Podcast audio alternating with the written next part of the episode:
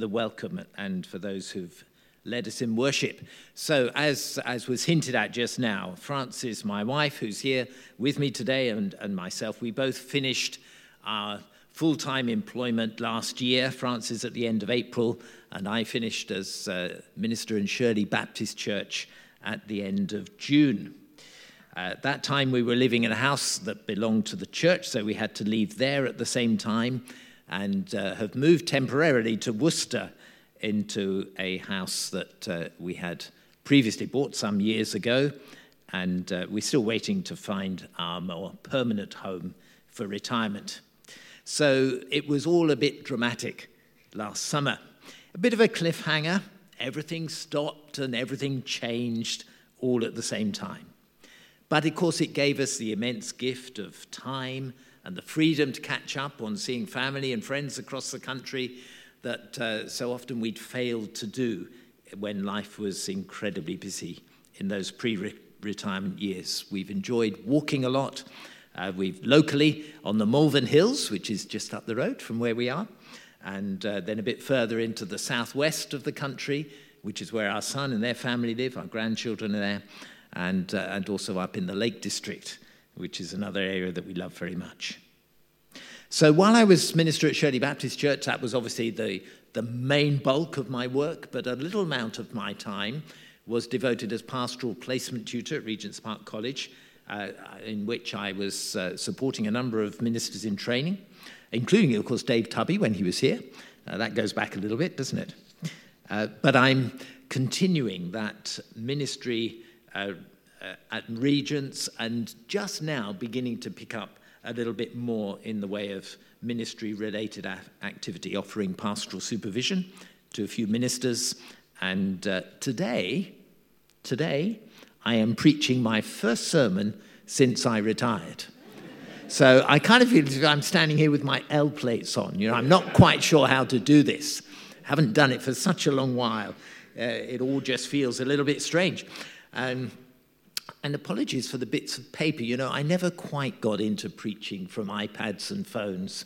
Uh, you never know, it might come one day as I continue to explore new things. But uh, I want to say that I'm especially pleased to be with you today. As a congregation, you've been very much in my thoughts and prayers for the whole time that I was minister at Shirley. I greatly enjoyed warm fellowship with uh, Howard in the earlier years, with Tim, with Bernice uh, and with many of you in the congregation, some of whom, of course, I know very well. And if I were to pick out names here and there, it could be a bit dangerous because I'll miss someone out who I also know very well. But uh, uh, just delighted to be able to connect with you again today. And have been especially conscious of the challenges that uh, you have faced as uh, having an extended time of pastoral vacancy. And when we moved into settlement at Shirley, uh, we often prayed for you here because it just felt particularly pertinent as we were going through that time that uh, you were as well and had been already for several years. So that's a rather long introduction, but I kind of wanted you to feel that I was coming today uh, not just as a guest speaker, but as a friend, someone who cares deeply about the well being of your congregation here, uh, and someone who's just beginning to pick up some new areas of ministry as well as enjoying the freedom, so enjoying the freedom and the space that retirement gives to us. So we're looking at 1 Peter 1 uh, this morning, verses 10 to 21. What a great passage. The whole of 1 Peter 1 is a fantastic start to this important letter. I'm not going to take time to talk about the background of this letter. You're following it as a series uh, through these coming weeks, I'm sure that uh, many others from time to time will give you snippets of the background. I want to jump straight in and uh, to focus on two key thoughts today. Uh, the first is the salvation that we receive, and the second is the lifestyle that we adopt. Something about the salvation that we receive, and something about the lifestyle that we adopt. Maybe we can backtrack a little bit into the earlier part of 1 Peter just for a moment, because uh, the theme of salvation runs all the way through this opening part of the letter. And if we go back to verse 3, uh, this wonderful doxology Blessed be the God and Father of our Lord Jesus Christ. By his great mercy, he has given us new birth into a living hope through the resurrection of Jesus Christ from the dead. This is amazing. This is the essence of our salvation. That we have been saved from sin, we've been saved by Jesus, we've been saved through faith, and we've been saved for a new life. Uh, and this letter opens with an outburst of praise. Praise be to the God and Father of our Lord Jesus Christ. God had a bigger plan for this world, and it was made known in Jesus. And we've discovered that. And for those of us who are believers today, that is something very real and very deep.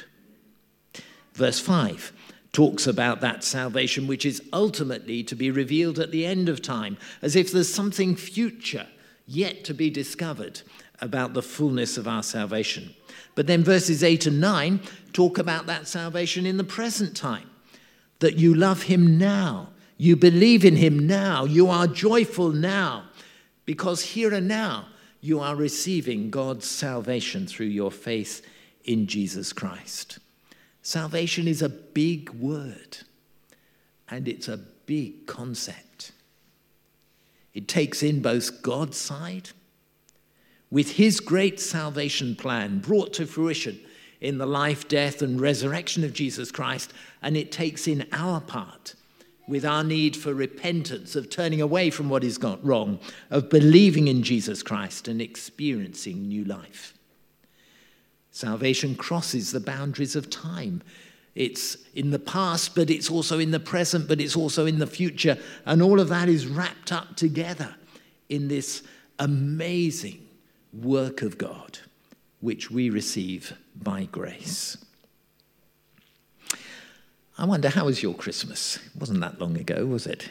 Do you remember it?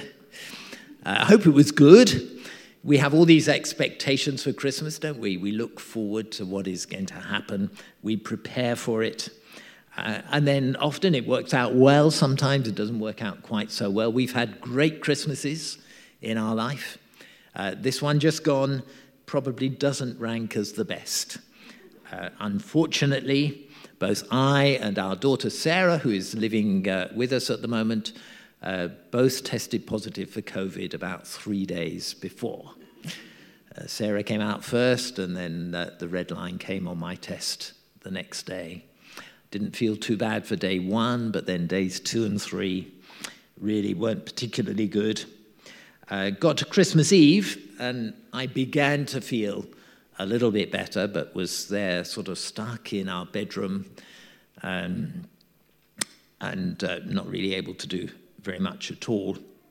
So I listened to the nine lessons and carols from King's College, Cambridge. Many of you will be familiar with that, I'm sure. It's, it's been part of uh, the Christian tradition for so many years. And uh, it's a very traditional carol service, was very beautifully presented by the choir at King's College, Cambridge. Uh, in earlier years, it was just on radio. Now, of course, it's televised, and, and you can watch it as well. So I think because I wasn't able to do anything else and couldn't go anywhere, uh, I listened with a little bit more intention this year to that program and got to the first reading. And the first reading in the nine lessons and carols is Adam and Eve in the Garden of Eden. And the Lord saying, Adam, where are you? and he was hiding because he was afraid, because he knew he'd done something that was wrong. And it really struck me, you know, that the whole Christmas story starts there. It starts with what has gone wrong in this world of ours, and particularly what has gone wrong with humankind. And the next reading is the call of Abraham and, and God beginning to work through a nation. And then the next reading is from the prophets one prophet and then another prophet. Eventually, you get to the Christmas story. And I think previously, when I've listened to Nine Lessons of Carols, I kind of just only half listened to the first part because I thought, no, no, come on, let's, let's get to the point where Jesus is born. That's what Christmas is all about.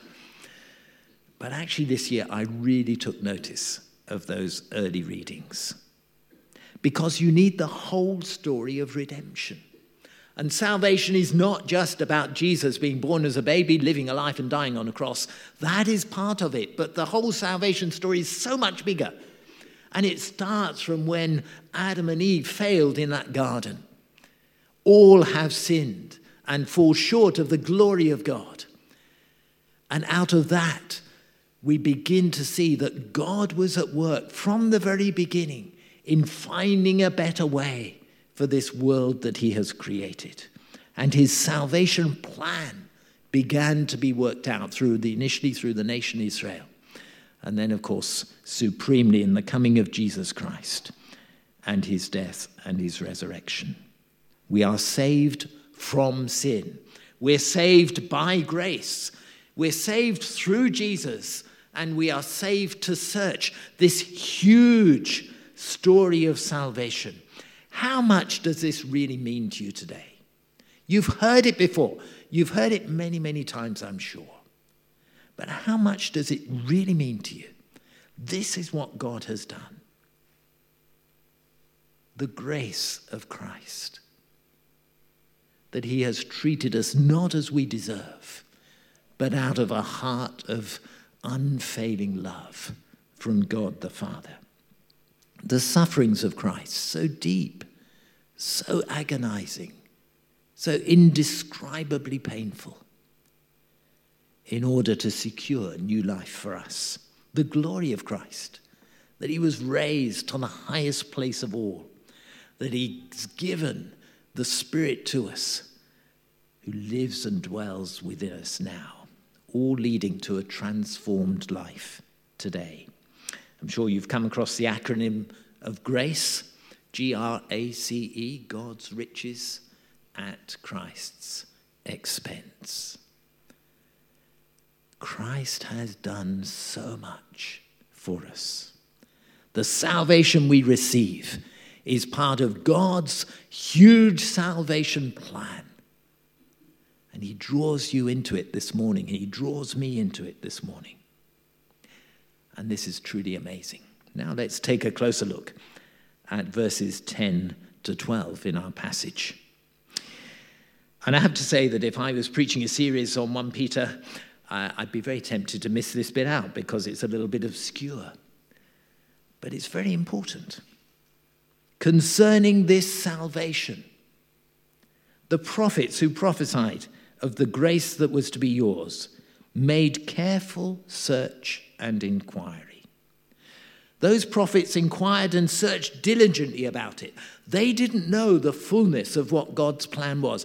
And yet, something was in their heart that made them feel this was all important.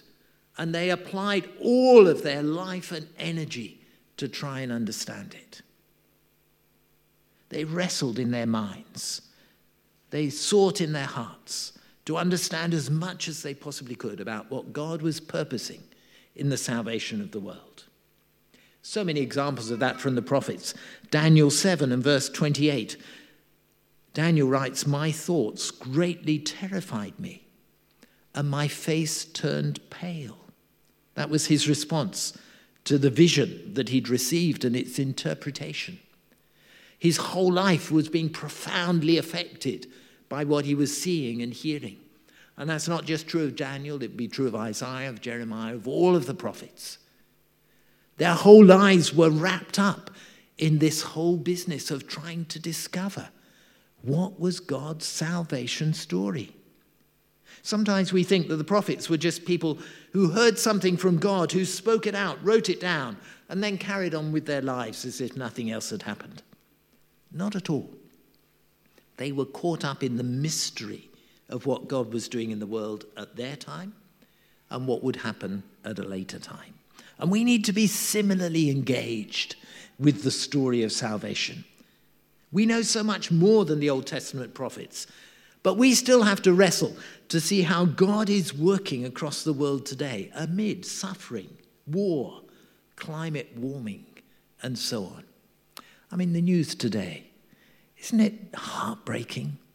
That shooting in London yesterday. The uh, rockets from Russia that have uh, fired onto a housing community uh, in Ukraine, and uh, bodies at this moment being pulled out from the wreckage, desperate search for people who are still alive. We live in a broken, tragic world. And yet, God has a great salvation story that He's given to us. And the prophets wrestled to understand it in the darkness of their age. Peter encouraged his readers to wrestle to understand it in the first century when persecution was increasing on those early believers. And they were beginning to wonder how do we live out this newfound faith in the world today? And we're in exactly the same place today. The message of salvation is indeed good news for the whole world, but it needs our full attention.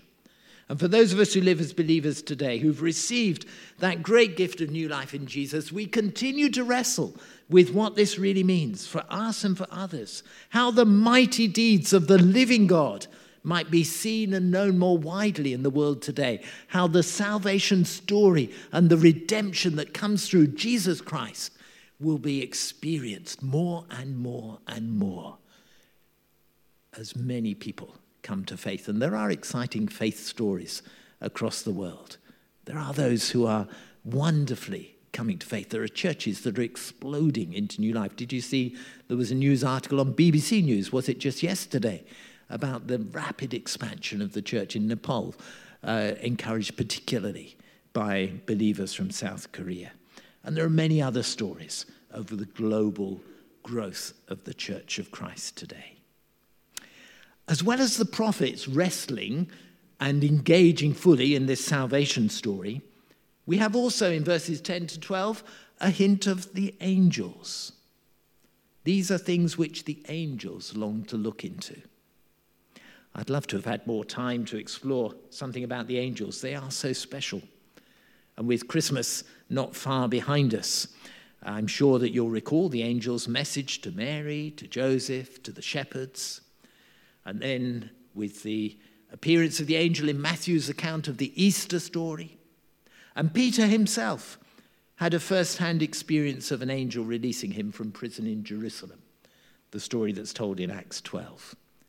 Many indications of angels in these key moments at that critical time as the salvation story of God was unfolded when Jesus lived and died and rose again. Angels were a strategic part of God's salvation plan, bringing the good news of what was happening to those who needed to know. But Peter's reflection here in 1 Peter is that even the angels longed to see and to understand the whole of God's salvation story.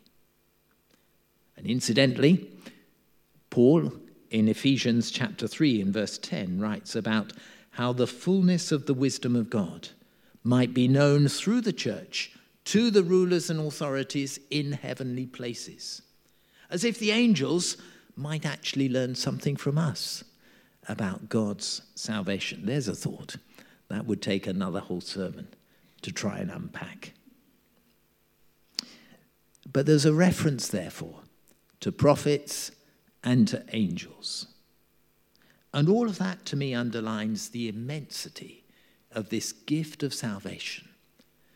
That God is not just offering Jesus to us, He's saying to us, you need to really get to grips with this great big story of what God has done in the world today. And just as the prophets wrestled with it, just as the angels longed to understand it, we need to receive and fully appreciate God's amazing gift of salvation. Let me go on to a few words about the lifestyle that we adopt.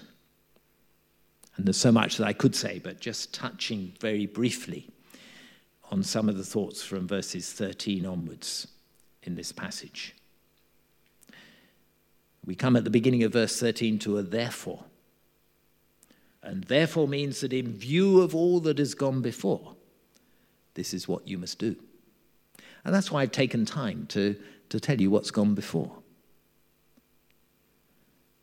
in view of what's gone before, in view of what's been written before in this chapter, in view of God's big salvation story. This is what you must do.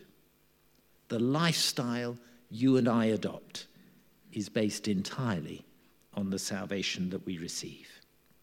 Based on that amazing gift, we're called to live differently today. We're called to live with minds alert to the spiritual dimension in the whole of our life. That's in verse 13. We're called to have a disciplined approach to life, not drifting through, but remaining focused on the present and full of hope for the future. And probably what stands out the most in these words is that we're called to holy living. Not holding on to the kind of things that used to be important before you were a Christian, but reflecting on the qualities of God Himself, His holiness, and His love, and living in a way which is reflecting the beauty of Jesus. Based, of course, on the Old Testament words of Exodus 19 Indeed, the whole earth is mine, says the Lord, but you shall be for me a priestly kingdom and a holy nation. And Peter says to his readers, You too must be holy. And the Lord says to us today, You too must be holy. The idea of living differently, living distinctively, living the Jesus way. It's worked out, of course, in all aspects of daily life it's words and deeds, it's the use of time and money, skills. It's to do with our behavior in both in close relationships and in the wider community.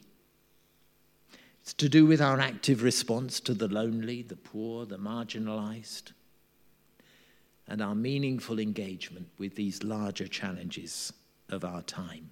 Holiness touches on absolutely everything in our lives. And the challenge of holy living is carried on into verse 17 with a phrase that I find especially interesting. It may not grab you at first, but in verse 17, if you invoke, I'm reading from the New Revised Standard Version, almost the same as the NIV. If you invoke as Father the one who judges all people impartially according to their deeds, listen to this live in reverent fear during the time of your exile. I think the NIV says, live in reverent fear as strangers in the land.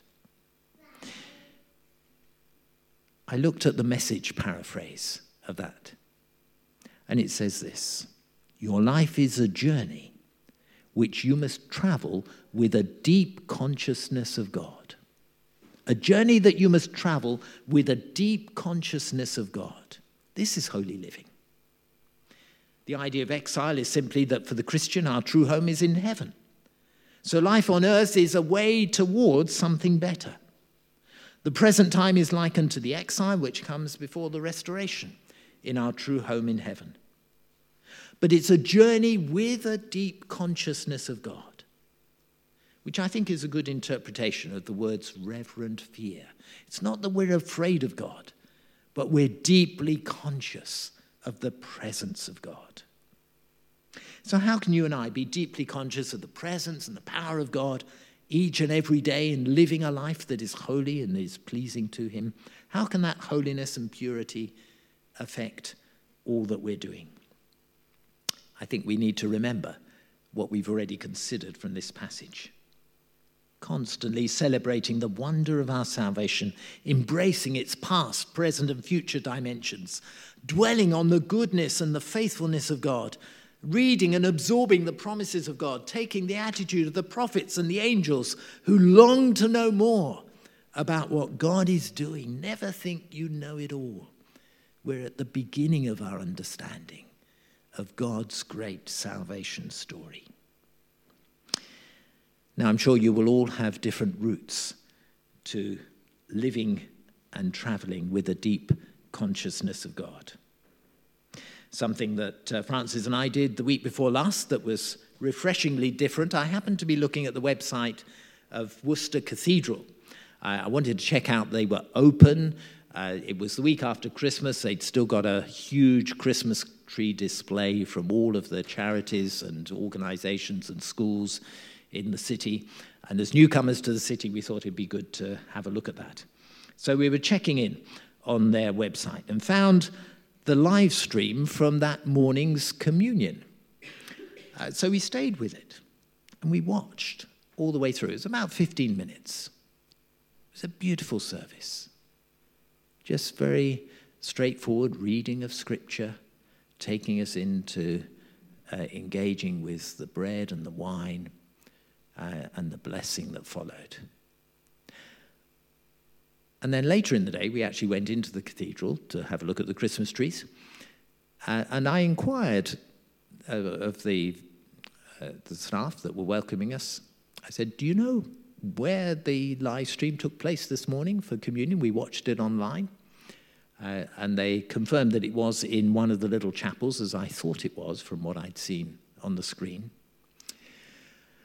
Uh, and then he went on to say, actually, what happens is that communion is celebrated every morning in the cathedral, and they work round the different chapels because there are lots of small chapels in the cathedral as well as the, the huge central area. Uh, and they go around the different chapels each morning and take their live stream equipment with them and record and live stream communion each day. It was fascinating to understand that, and I'm sure that we'll be joining in that devotional experience again from time to time. Back in the summer, we've spent three days early in our retirement on a prayer walk, seeking God for how we should use the next chapter of our lives. And now, every Wednesday, where possible, we go for a longer walk. And only this last week on our walk, we stopped along the way to pray. And somehow being in open spaces and enjoying the beauty of God's creation provides a great conscious, uh, context for nurturing an awareness of God. The context for Peter's early readers was one of increasing hardship and suffering. But being, they were being challenged to live distinctively, to live attractively, to live in holiness, to live with a deep consciousness of the presence of God.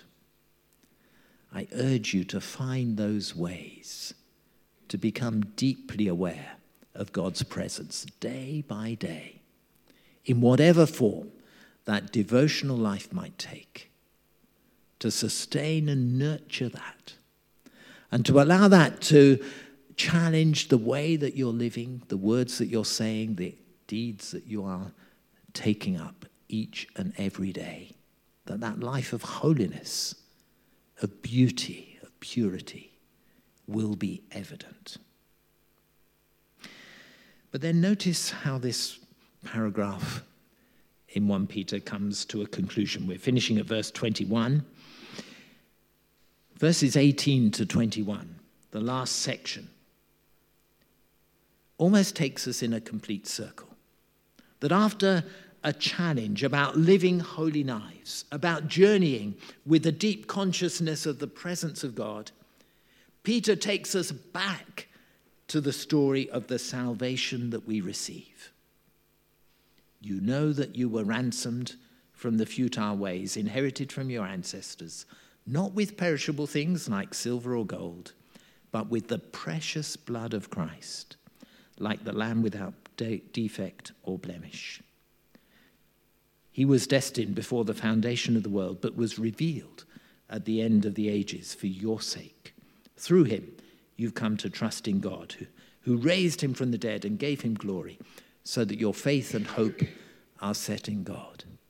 Those words are echoing the words much earlier on Blessed be the God and Father of our Lord Jesus Christ. By his mercy, he's given us a new birth into a living hope through the resurrection of Jesus from the dead. And I think that's very important. Because what that is saying is that the call to holiness and godly living, which is at the heart of this passage, is encircled by the gift of salvation. And if you don't, I mean, you might forget absolutely everything I've said this morning, and that's okay. I, I do recognize that the retention power of people in, in sermons is pretty small. But can you remember this bit? That the more you grasp of what God has done for you, in the story of salvation, the more you will be able to live a life that is worthy of Him. May that be so. Amen.